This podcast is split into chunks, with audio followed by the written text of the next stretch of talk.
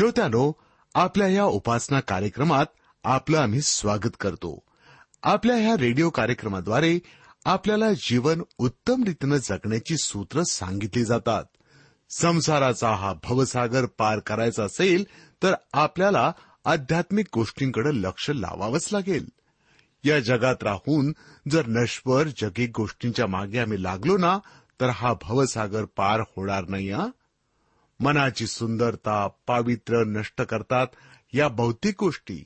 पण आपलं मन ईश्वर चरणी तादात्म्य पावलं तर आम्हाला स्वर्ग लोकाचा आनंद लाभेल. याबद्दल अधिक जाणून घेऊया आपल्या या कार्यक्रमाद्वारे.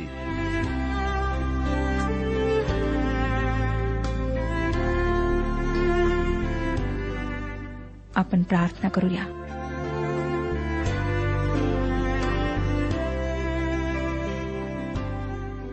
पवित्र पवित्र सेनाधीश परमेश्वर पित्या तुझ्या समोर स्वतःला नम्र करीत तुझ्या नावाचं गुणगाण गात आम्ही तुझ्या समोर येत आहोत.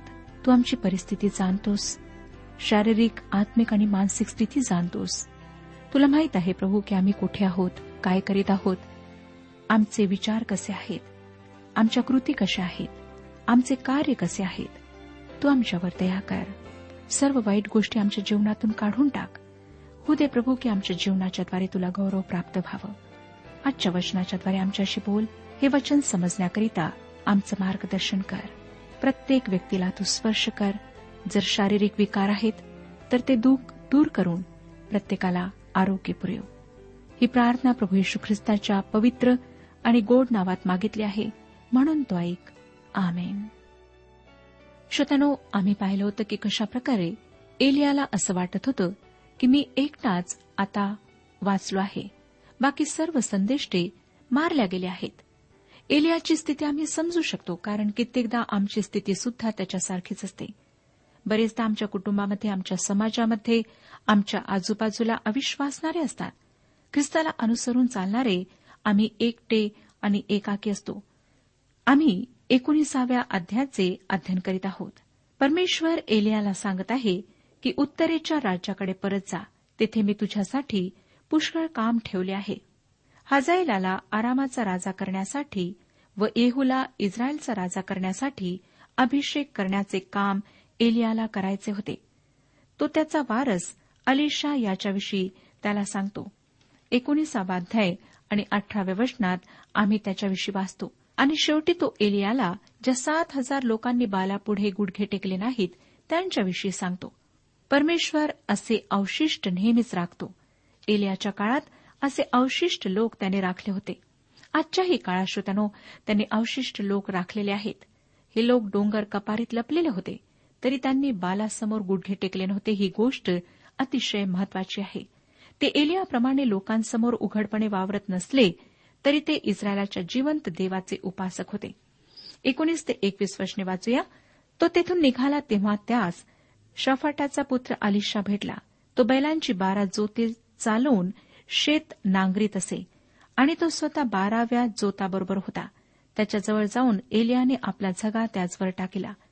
तेव्हा तो बैल सोडून एलियाच्या मागून धावला. तो त्यास म्हणाला मला आपल्या आईबापांचे चुंबन घेऊन येऊ द्या. मग मी आपला अनुयायी होईन. तो त्यास म्हणाला परत जा. मी तुझे काय केले?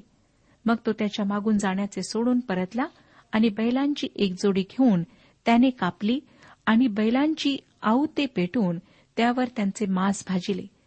ते त्याने आपल्या लोकांस दिले. ते त्यांनी खाल्ले. मग तो उठून एलियाबरोबर गेला व त्याची सेवा करू लागला. श्रोत्यानो अलिशा आता एलियाचा शिष्य बनला होता. एलियाच्या सेवेची जबाबदारी घेण्यासाठी त्याचे प्रशिक्षण सुरू झाले होते. देवाचे कार्य करण्याची पद्धती आम्ही एकोणीसाव्या अध्यायात पाहिली. आता आपण विसाव्या अध्यायाकडे वळत आहोत. विसावा अध्याय पहिलं वचन सांगतं आरामाचा राजा बेन हदात याने आपली सारी सेना एकवट केली. त्याच्याबरोबर बत्तीस राजे घोडे व रथ होते. त्यासह तो गेला आणि शंभरुनास वेढा घालून त्याशी लढला. यावेळीच देव राज्याबाहेरच्या शत्रूंना इस्रायलावर स्वारी करू देतो. आतापर्यंत त्याने असे होऊ दिले नव्हते. या अध्यायात आपल्याला सांगण्यात येते की अहाबासारख्या क्रूर राजालाही देव विजयाचे अभिवचन देतो. तेरा आणि चौदा वशने वाचूया. विसावा अध्याय तेरा आणि चौदा वशने. तेव्हा इस्रायलाचा राजा अहाब याचकडे एक संदेष्टा येऊन म्हणाला परमेश्वर म्हणतो हा सगळा मोठा समुदाय तुला दिसतो आहे ना? पहा तो सर्व आज मी तुझ्या हाती देईन. मी परमेश्वर आहे याची तुला जाणीव होईल. अहाबाने विचारिले कोणाच्या हस्ते? तो म्हणाला परमेश्वर म्हणतो प्रांताधिकाऱ्यांच्या पदरी असलेल्या माणसांच्या हस्ते. त्याने विचारिले लढाईस आरंभ कोण करणार? तो म्हणाला तूच. या परिस्थितीमध्ये श्रोत्यानो देवाचे मुक्तीचे अभिवचन आहाबाच्या निष्ठेमुळे देण्यात आले नाही तर देवाच्या लोकांवर त्याचे जे प्रेम आहे त्यामुळे देण्यात आले आहे. देवाने आहाबाला स्वतःमध्ये परिवर्तन आणण्याची संधी दिली. आजकाल संधी साधून घेण्याविषयी बरेच काही बोलल्या जाते. एकदा संधी गमावली तर ती परत येत नाही.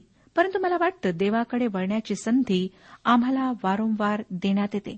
अशी संधी आमच्या अंतकरणाचा दरवाजा सतत ठोठावीत राहते. या कृपेच्या काळामध्ये जेव्हा देव आपले बाहू पसरून जर आम्हाला त्याच्याकडे वळण्याची व त्याच्यापासून पापमुक्ती सार्वकालिक जीवन शांती व आनंद प्राप्त करण्याची संधी देत आहे तिचा आम्ही पुरेपूर व आताच फायदा करून घ्यायला हवा. नाहीतर श्रोत्यानो दिव्यात तेल नसल्यामुळे व अयोग्य समयी ते विकत आणायला गेल्यामुळे ज्या मूर्ख कुमारींसाठी स्वर्गाचा दरवाजा बंद झाला त्यांच्यासारखी आमची स्थिती होईल. आता विसावा अध्याय वीस आणि एकवीस वशने पुढे सांगतात. विसावा अध्याय वीस आणि एकवीस वशने एका एका माणसाने एका एका माणसाचा समाचार घेतला. तेव्हा आरामी लोक पळ सुटले आणि इस्रायल लोक त्यांच्या पाठीस लागले. आरामाचा राजा बेन हदात हा आपल्या घोड्यावर स्वार होऊन काही घोडे स्वारांनीशी निसटला. इस्रायलाच्या राजाने बाहेर पडून घोडे व रथ यावर मारा करून आराम्यांची मोठी कतल उडविली. मग तो संदेष्टा इस्रायलाच्या राजाकडे येऊन म्हणाला तू आपली मजबूती कर सावध रहा जपून वाघ नवे वर्ष लागताच आरामाचा राजा पुन्हा तुझ्यावर स्वारी करील. श्रोत्यानो त्यानंतर अहाबाची आरामाविरुद्ध मोहीम व बेन हदादचा जीव वाचविल्याबद्दल परमेश्वराचे अहाबाला ताडण हे आपण पाहतो. बावीसाव्या वचनाद्वारे परमेश्वराने अहाबाला म्हटले मी आता तुला विजय देत आहे पण तू बाल दैवताच्या पूजेकडे पुन्हा वळणार नाहीस याची काळजी घे. मी तुझा देव जिवंत देव आहे हे मी तुला दाखवून दिले आहे. या वर्षाच्या शेवटी आरामाचा राजा पुन्हा हल्ला करेल. श्रोत्यानो आरामाच्या राज्याविरुद्धच युद्ध संपलेले नव्हते. तो हल्ला करायला इस्रायलाचा पराभव करायला परत येणार होता.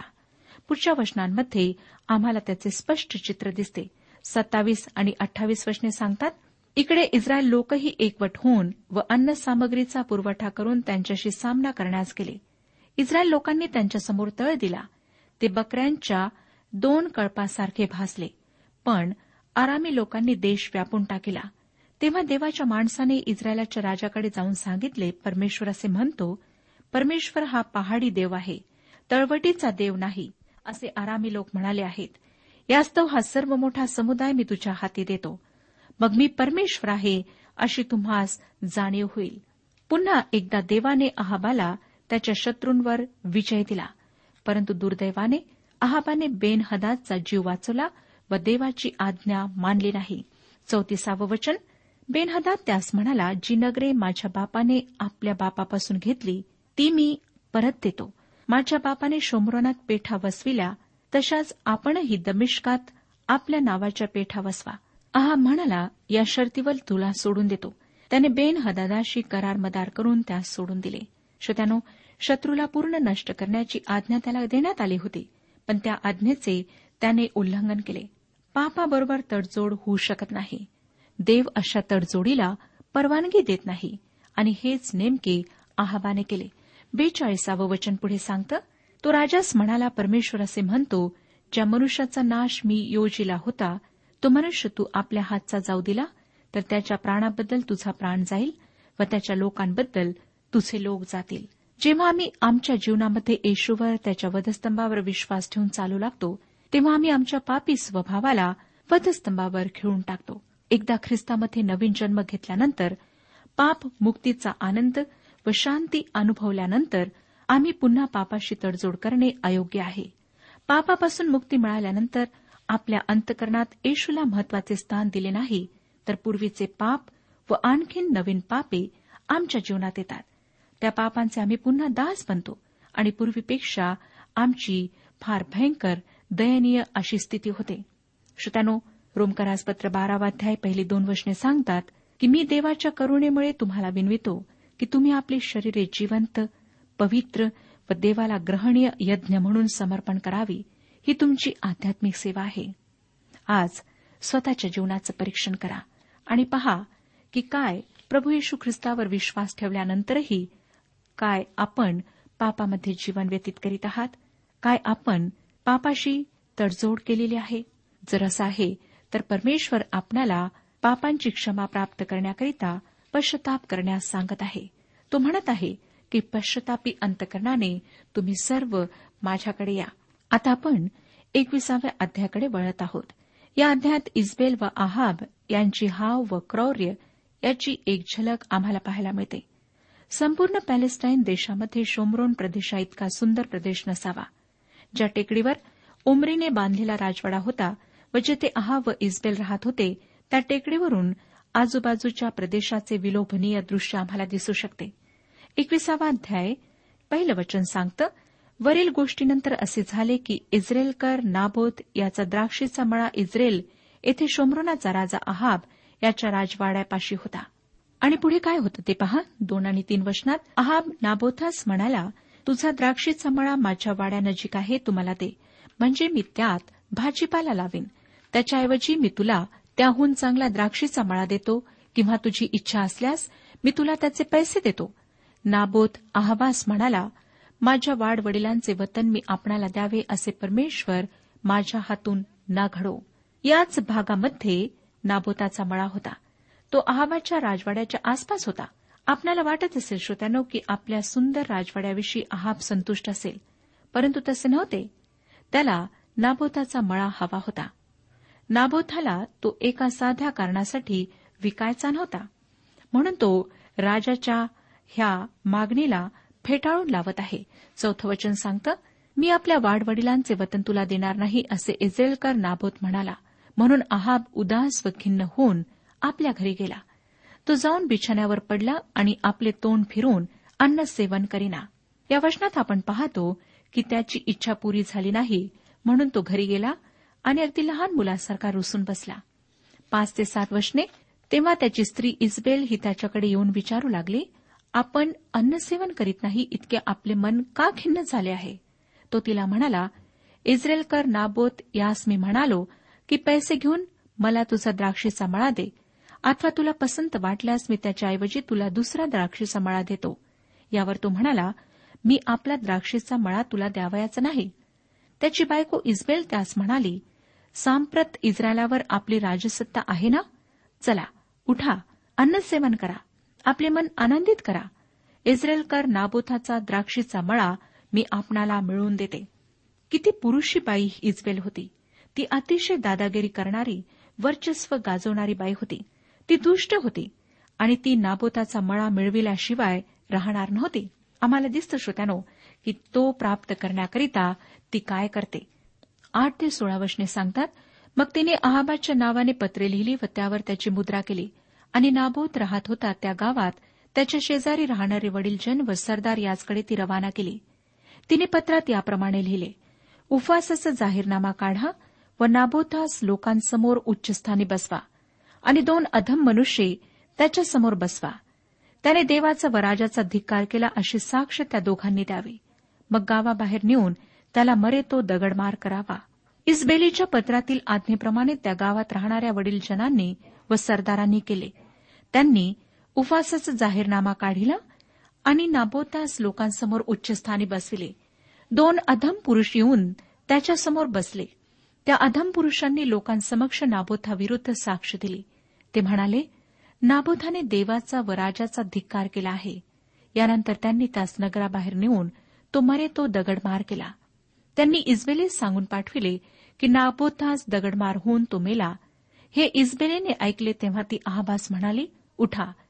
जो द्राक्षीचा मळा इस्रेलकर नाबोत पैसे घेऊन आपल्याला देण्यास कबूल नव्हता तो ताब्यात घ्या. नाबोत आता जिवंत नाही मेल आहे. इस्रेलकर नाबोत मरण पावला हे आहाबाने ऐकले तेव्हा तो त्याच्या द्राक्षीच्या मळ्याचा ताबा घ्यावयास जाण्यासाठी उठला. श्रोत्यानो अशा प्रकारे मोठ्या क्रूरतेने तिने तो द्राक्षीचा मळा आपल्या पतीला मिळवून दिला. परंतु तिची क्रूरता तिचं पाप फार स्पष्टपणे ह्या वचनांमध्ये आम्हाला दिसत आहे. आता सतरा ते एकोणीस वचने पहा काय सांगतात. इकडे एलिया तिशबी यास परमेश्वराचे वचन प्राप्त झाले की उठ शोमरोन निवासी इस्रायलाचा राजा आहाब याच्या भेटीस जा. तो नाबोताच्या द्राक्षीच्या मळ्यात आहे. त्याचा ताबा घेण्यासाठी तो तेथे गेला आहे. तू त्यास सांग परमेश्वर म्हणतो तू खून करून मळ्याचा ताबा घेतला आहे काय? तू त्यास सांग ज्या ठिकाणी कुत्र्यांनी नाबोताचे रक्त चाटून खाल्ले त्याच ठिकाणी कुत्रे तुझेही रक्त चाटून खातील. श्रोत्यानो परमेश्वर काय म्हणतो ते लक्षात घ्या. गलती करासपत्र सहावाध्याय आणि सातवं वचन सांगतं फसू नका. देवाचा उपहास व्हायचा नाही. कारण माणूस जे काही पेरितो त्याचेच त्याला पीक मिळेल. जर भूतकाळातील लोकांशी मग ते देवाचे असोत किंवा सैतानाचे आपल्याला बोलता आले तर ते आपल्याला एकच गोष्ट सांगतील की आताच वाचलेले देवाचे वचन सत्य आहे. तो देवाचा न बदलणारा नियम आहे. या नियमातील सत्य याकुबाला समजले. ज्या मिसरच्या राजाने फारोने इब्री लोकांच्या लहान मुलांना ठार केले व विचार केला की तो अपराध पचवू शकेल त्यालाही त्याचा प्रथम जन्मलेला पुत्र एक दिवस गमवावा लागला. श्रोत्यानो आज आपण जे काही करीत आहात त्याचे परिणाम आपणाला एक ना एक दिवस अवश्य भोगावे लागतील हे लक्षात घ्या. एकविसावं आणि बावीसावं वचन पुढे सांगतं पहा मी तुझवर असे अरिष्ट आणीन की तुझा अगदी धोवा उडेल. आणि अहाबाचा प्रत्येक मुलगा मग तो इस्रायल लोकांच्या अटकेत असो की मोकळा असो त्याचा मी उच्छेद करीन. तुम्हाला संताप आणिला आणि इस्रायल लोकांस पाप कराव्यास लाविले यास्तव मी तुझ्या घराण्याचे नबाटाचा पुत्र येराबाम व अहियाचा पुत्र बादशा यांच्या घराण्याप्रमाणे करीन. श्रोत्यानो ह्या ठिकाणी परमेश्वराचं वचन अगदी स्पष्टपणे त्याच्याकडे पोहोचत आहे.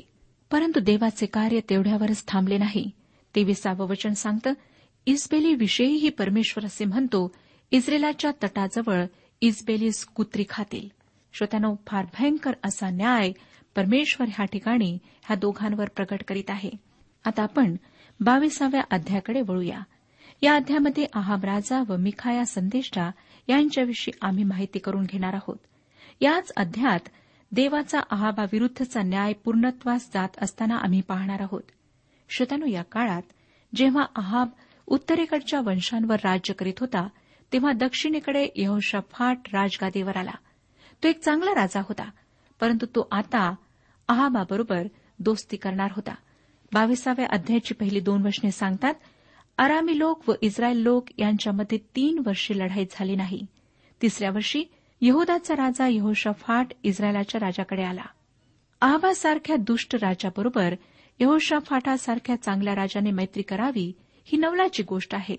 जो त्याचा मुळातच शत्रू होता त्याच्याशी मैत्री इतके जीवाभावाचे संबंध म्हणजे विकृत अनैसर्गिक संघटन होते. परंतु आमच्या नंतर लक्षात येते की या अनैसर्गिक संबंधाचे कारण यहोशा फाटाच्या आहाबाबरोबरच्या सोयरेकीत होते. यहोशा फाटाच्या मुलाने आहोरामने आहाब व इस्बेल यांच्या मुलीशी विवाह केला होता. एका सुस्वभावी तरुणाने क्रूर मुलीशी लग्न केले होते आणि अर्थातच तिच्या दुष्टपणाचा त्याच्यावर प्रभाव पडला. आपण वाचूया श्रोत्यानं पुढची वचने. तीन पासून पाच वचने सांगतात तेव्हा इस्रायलाचा राजा आपल्या सेवकास म्हणाला रामोत गिलाद आपलेच आहे हे तुम्हास ठाऊक आहे काय? तर आपण स्वस्त का राहावे? ते आरामाच्या राजापासून हिसकावून का घेऊ नये?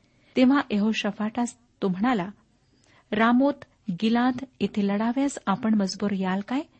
त्यास यहोशफाटाने उत्तर दिले मी आणि आपण एकच. माझे लोक ते आपलेच व माझे घोडे ते आपलेच. यहोशफाटाने इस्रायलाच्या राजास म्हटले आज परमेश्वराचा आदेश विचारून घे. गादाच्या वंशाच्या मालकीच्या मुख्य शहरांपैकी रामोद गिलाद एक होते व ते सध्या आरामाच्या अधिपत्याखाली होते. याबाबतीत काहीच हालचाल न करणेच योग्य होते. कमीत कमी यहोशाफाटाने तरी त्या भानगडीत पडायला नको होते. देवाच्या संदेशाचा सल्ला त्याने स्वीकारायला हवा होता. देवाच्या माणसाने व सैतानाच्या माणसाने मैत्री करावी हे अगदी चुकीचे आहे. श्रोत्यानो जर आपण पहिले स्तोत्र वाचलेले आहे तर या ठिकाणी हे स्तोत्र ह्या राजांना लागू पडते. आमच्या लक्षात येईल की त्या स्तोत्राचा पहिला भाग यहोशाफाटाला जवळजवळ लागू पडतो व दुसरा भाग आहाबाला तंतोतंत लागू पडतो. विचार करा की दुष्टांच्या मसलतीने न चालणारा पाप्यांच्या मार्गात उभा न राहणारा व तिरस्कारांच्या आसनात न बसणारा यहोशाफाट आता अशाच दुष्ट व यहोवाचा तिरस्कार करणाऱ्या आहाबाशी मैत्री करीत आहे. यहोशाफाट देवाचा माणूस आहे म्हणून या रामोत गिलादावरच्या स्वारीविषयी तो देवाची इच्छा जाणण्यास उत्सुक आहे. सहा आणि सात वचने सांगतात इस्रायलाच्या राजाने सुमारे चारशे संदिष्टे जमवून त्यास विचारिले मी रामोत गिलादावर चढाई करून जाऊ किंवा नको? त्यांनी उत्तर दिले चढाई करून जा. प्रभू ते महाराजांच्या हाती देईल. तेव्हा यहोशफाटाने विचारिले याखेरीज दुसरा कोणीतरी परमेश्वराचा संदेष्टा नाही काय? त्याला आम्ही प्रश्न विचारू. ह्या संदेष्टांच्या म्हणण्यावर त्याचा विश्वास बसला नाही आणि म्हणून तो दुसरा कोणी संदेष्टा आहे काय ह्याविषयी विचारित आहे. आठवं वचन इस्रायलाचा राजा यहोशाफाटास म्हणाला ज्याच्याद्वारे परमेश्वराचा सल्ला घेता येईल असा आणखी एक मनुष्य आहे. पण मला त्याचा तिरस्कार वाटतो. कारण मला अनुकूल असा संदेश तो कधी देत नाही. प्रतिकूल तेवढाच देतो. तो इमलाचा पुत्र मिखाया होय. यहोशाफाट म्हणाला महाराजांनी असे बोलू नये. यहोशाफाटाचा आग्रह पाहून आहाब त्याच्या दृष्टीने हीन दर्जाच्या असलेल्या मिखायाला बोलावतो आणि त्याची ओळख तो अतिशय विलक्षण रीतीने करून देतो. तो यहोशाफाटाला म्हणतो मी या माणसाचा तिरस्कार करतो. नववचन सांगतं तेव्हा इस्रायलाच्या राजाने एका कारभाऱ्यास बोलावून सांगितले लवकर जाऊन इमलाचा पुत्र मिखाया यास घेऊन ये. त्यांनी मिखायाला आणले. मिखाया जवळच राहत होता. आहाबाने त्याला तुरुंगात ठेवले होते. यानंतर आणखीन एक नाट्यमय दृश्य आमच्यासमोर येते. दहा ते बारा वचनांमध्ये वाचूया. इस्रायलाचा राजा आणि यहुदाचा राजा यहोशफाट हे आपापली राजवस्त्रे धारण करून शंभरोनाच्या वेशीजवळ एका उघड्या जागेत आपापल्या सिंहासनावर विराजमान झाले होते आणि सर्व संदेष्टे त्यांच्यापुढे भाषण करीत होते. तेव्हा कनानाचा पुत्र सितकिया याने लोखंडाची शिंगे करून आणली होती. तो म्हणाला परमेश्वर म्हणतो या शिंगांनी तू आरामी लोकांस हुंदडून त्यांचा नाश करशील. सर्व संदेष्टे त्याच्याप्रमाणेच भाषण करून लागून म्हणाले रामोद गिलादावर चढाई करून जा. यशस्वी हो कारण परमेश्वर ते राजाच्या हाती देईल. आपण कल्पना करू शकता श्रोत्यानो की आहाबाभोवती धावपळ करणारे चारशे भविष्यवादी त्याला सांगत होते आरामाच्या राजावर चढाई कर. त्यांच्यापैकी एक संदेष्टा सितकिया तर खूपच नाटकी होता. आणि आम्ही वाचलं की कशाप्रकारे तो आपली गोष्ट राजासमोर मांडत आहे. पुढे तेरावं वचन पहा. जो जासूद मिखायास बोलाव्यास गेला होता तो त्यास म्हणाला पहा सर्व संदेष्टांचे एकमत होऊन ते राजा संबंधाने शुभवचन बोलत आहेत. तर त्यांच्याप्रमाणेच तूही शुभ संदेश कथन करावा. ह्या ठिकाणी तो त्याला म्हणत आहे की तुला जर स्वतःचा जीव वाचवायचा आहे तर तू सुद्धा त्या दुसऱ्या संदेष्टांप्रमाणे शुभ संदेश राजाला दे. परंतु मिखाया काय म्हणतो ते पहा. चौदाव्या वचनापासून पुढची वचने पहा. मिखाया म्हणाला परमेश्वराच्या जीविताची शपथ परमेश्वर जे काही मला सांगेल तेच मी बोलेन. तो राजाकडे आला तेव्हा राजाने त्याला विचारिले हे मिखाया आम्ही रामोद गिलादाबरोबर युद्ध करावयास जावे की ना जावे? त्याने त्यास म्हटले जा यशस्वी हो. परमेश्वर ते राजाच्या हाती देईल. खरे पाहिले असता श्रोत्यांनो हे सर्व दृश्य मिखायाकरिता फार गमतीशीर होते. म्हणून तो सुद्धा त्यांच्या गमतीमध्ये सामील होतो. मला वाटतं की त्याचे बोलणे अगदी कटू होते. एलियाप्रमाणे उपरोधिक होते आणि तो त्या लोकांच्या गमतीमध्ये सामील होऊन राजाला चांगले वाटेल तेच बोलत आहे. परंतु सोळावं वचन सांगतं राजा त्यास म्हणाला परमेश्वराच्या नामाने मला खरे तेच सांग. असे मी तुला कितीदा शपथ घालून सांगावे? राजाला माहीत झाले की मिखाया खरे बोलत नाही. म्हणून तो त्याला शपथ घालून खरे ते सांगण्यास सांगत आहे. सतरा आणि अठरा वचने मग तो म्हणाला सर्व इस्रायल लोक मेंढपाळा वाचून असलेल्या मेंढरासारखे डोंगरावरून विखरले आहेत असे मला दिसले. तेव्हा परमेश्वर म्हणाला यास कोणी धनी नाही तर हे आपापल्या घरी सुखरूप परत जावेत. इस्रायलाचा राजा यहोशफाटास म्हणाला हा माझ्या संबंधाने अनुकूल संदेश सांगावयाचा नाही तर प्रतिकूल सांगावयाचा असे मी आपणाला सांगितले नाही काय? त्याच्या ह्या बोलण्यामुळे यहोशफाट हा क्रोधित होत आहे आणि तो म्हणत आहे की हा माझ्याकरिता अनुकूल संदेश सांगणार नाही. एकोणीस आणि वीस वचने मिखाया म्हणाला तर आता तू परमेश्वराचे वचन ऐक. परमेश्वर आपल्या सिंहासनावर विराजमान झालेला व त्याच्या उजवीकडे व डावीकडे स्वर्गातील सर्व सेना उभी आहे असे माझ्या दृष्टीस पडले. परमेश्वर म्हणाला अहाबास असा कोण मोह घालील की तो रामोद गिलादावर चाल करून तेथे पतन पावेल? तेव्हा कोणी असे कोणी तसे म्हटले. श्रोत्यानो हे खरोखर हास्यास्पदच आहे. आपण कल्पना करू शकता की देवाने अशा परिस्थितीमध्ये निर्णय घेण्यासाठी व्यवस्थापकांच्या मंडळाची सभा बोलावली आपण काय करणार आहोत ते देवाला आधीच माहीत आहे. त्याला कोणाच्या सल्ल्याची गरज नाही. श्रोत्यानो मिखाया ह्या दोघांना परमेश्वराने काय योजिले आहे आणि परमेश्वराची काय इच्छा आहे हे स्पष्टपणे सांगतो. परंतु मिखायाचे म्हणणे न ऐकता हे लढाईकरिता तयार होतात.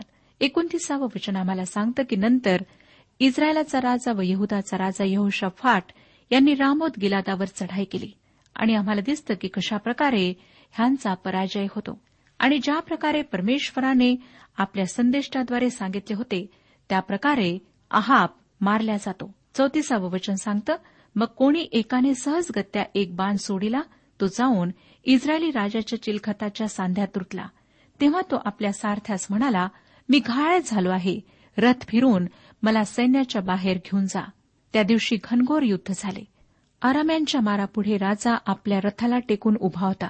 तो संध्याकाळी मरण पावला. त्याच्या घायाचे रक्त वाहून रथाच्या तळाशी साचले. आणि आम्हाला दिसतं की कशाप्रकारे कुत्र्यांनी येऊन त्याचे रक्त चाटून खाल्ले. नंतर आम्हाला यहोशा फाटाच्या कारकिर्दीविषयी वाचायला मिळते. एकावन्न ते त्रेपन्न वचनांमध्ये आम्हाला पाहायला मिळतं की यहोदाचा राजा यहोशफाट याच्या कारकिर्दीच्या सतराव्या वर्षी आहाबाचा पुत्र हजा शोमरोन येथे इस्रायलांवर राज्य करू लागला. त्याने इस्रायलावर दोन वर्ष राज्य केले आणि परमेश्वराच्या दृष्टीने जे वाईट ते त्याने केले. श्रोत्यानो अशा प्रकारे ह्या राज्याचा नाश झाला. आम्हाला दिसतं की कशाप्रकारे ह्या लोकांनी परमेश्वराच्या आज्ञा पाळल्या नाहीत आणि ते परमेश्वराच्या विरुद्ध केलेत.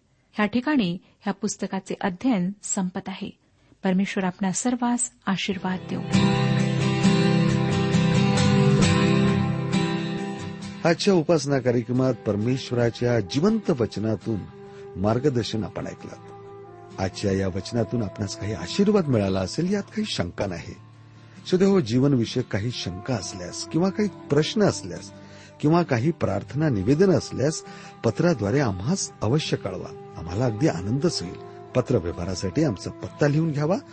कार्यक्रम उपासना पोस्ट बॉक्स क्रमांक एक शून्य दोन बेजनबाग नागपूर पिनकोड क्रमांक चार चार शून्य शून्य शून्य चार. आमचा ईमेल अॅड्रेस आहे Marathi T T B at radio eight eight two dot com. Email address पुन्हा एकदा ऐका Marathi TTB at radio eight eight two dot com. बरं तर आता इथंच थांबूया.